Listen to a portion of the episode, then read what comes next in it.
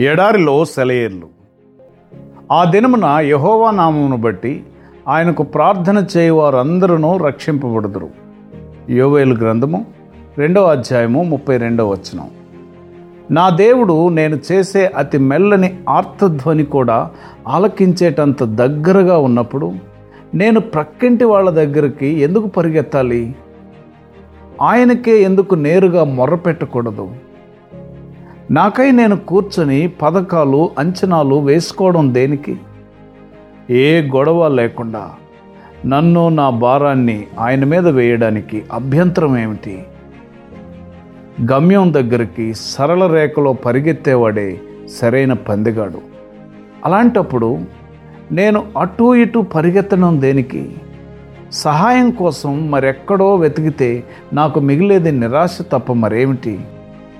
అయితే దేవుని దగ్గర నాకు అన్ని సమస్యల నుండి విడుదల దొరుకుతుంది. ఆ నిశ్చయతను ఆయన నాకు ఇచ్చాడు ఆయన్ను పిలిచి సహాయం కోసం అడగవచ్చునా లేదా అని కనుక్కోనక్కర్లేదు. ఎందుకంటే ప్రార్థన చేయవారందరూ అనే మాట అంతులేనిది.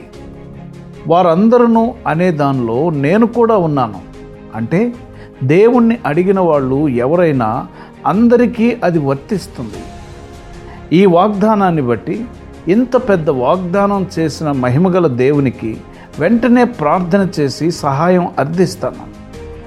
నాకు క్షణాల మీద సహాయం అందాలి.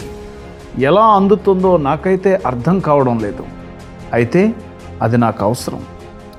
వాగ్దానం చేసిన వాడే దాన్ని నిలబెట్టుకునేందుకు మార్గాలు పద్ధతులు ఆలోచించుకుంటాడు. నా పని కేవలం ఆయన ఆజ్ఞకు లోబడమే ఆయనకు సలహాలు ఇవ్వడానికి నేను ఎవరిని నేను ఆయన భృత్యుణ్ణి మాత్రమే మంత్రిని కాను. మొరపెట్టడమే నా వంతు విడిపించడం ఆయన పని. కనుక యహోవా నామున ప్రార్థన చేయవారందరూ వారందరిలో ప్రార్థించిన నీవు కూడా ఉన్నావని గ్రహించి వాగ్దానం చేసినవాడు నమ్మదగినవాడు. కనుక నా మొరను ఆలకించి విడుదలనిచ్చే పని విడిపించే పని ఆయన చూసుకుంటాడన్నటువంటి విశ్వాసంతో ముందుకు కొనసాగే కృప దేవుడు నీకు అనుగ్రహించునుగాక. ఆమెన్.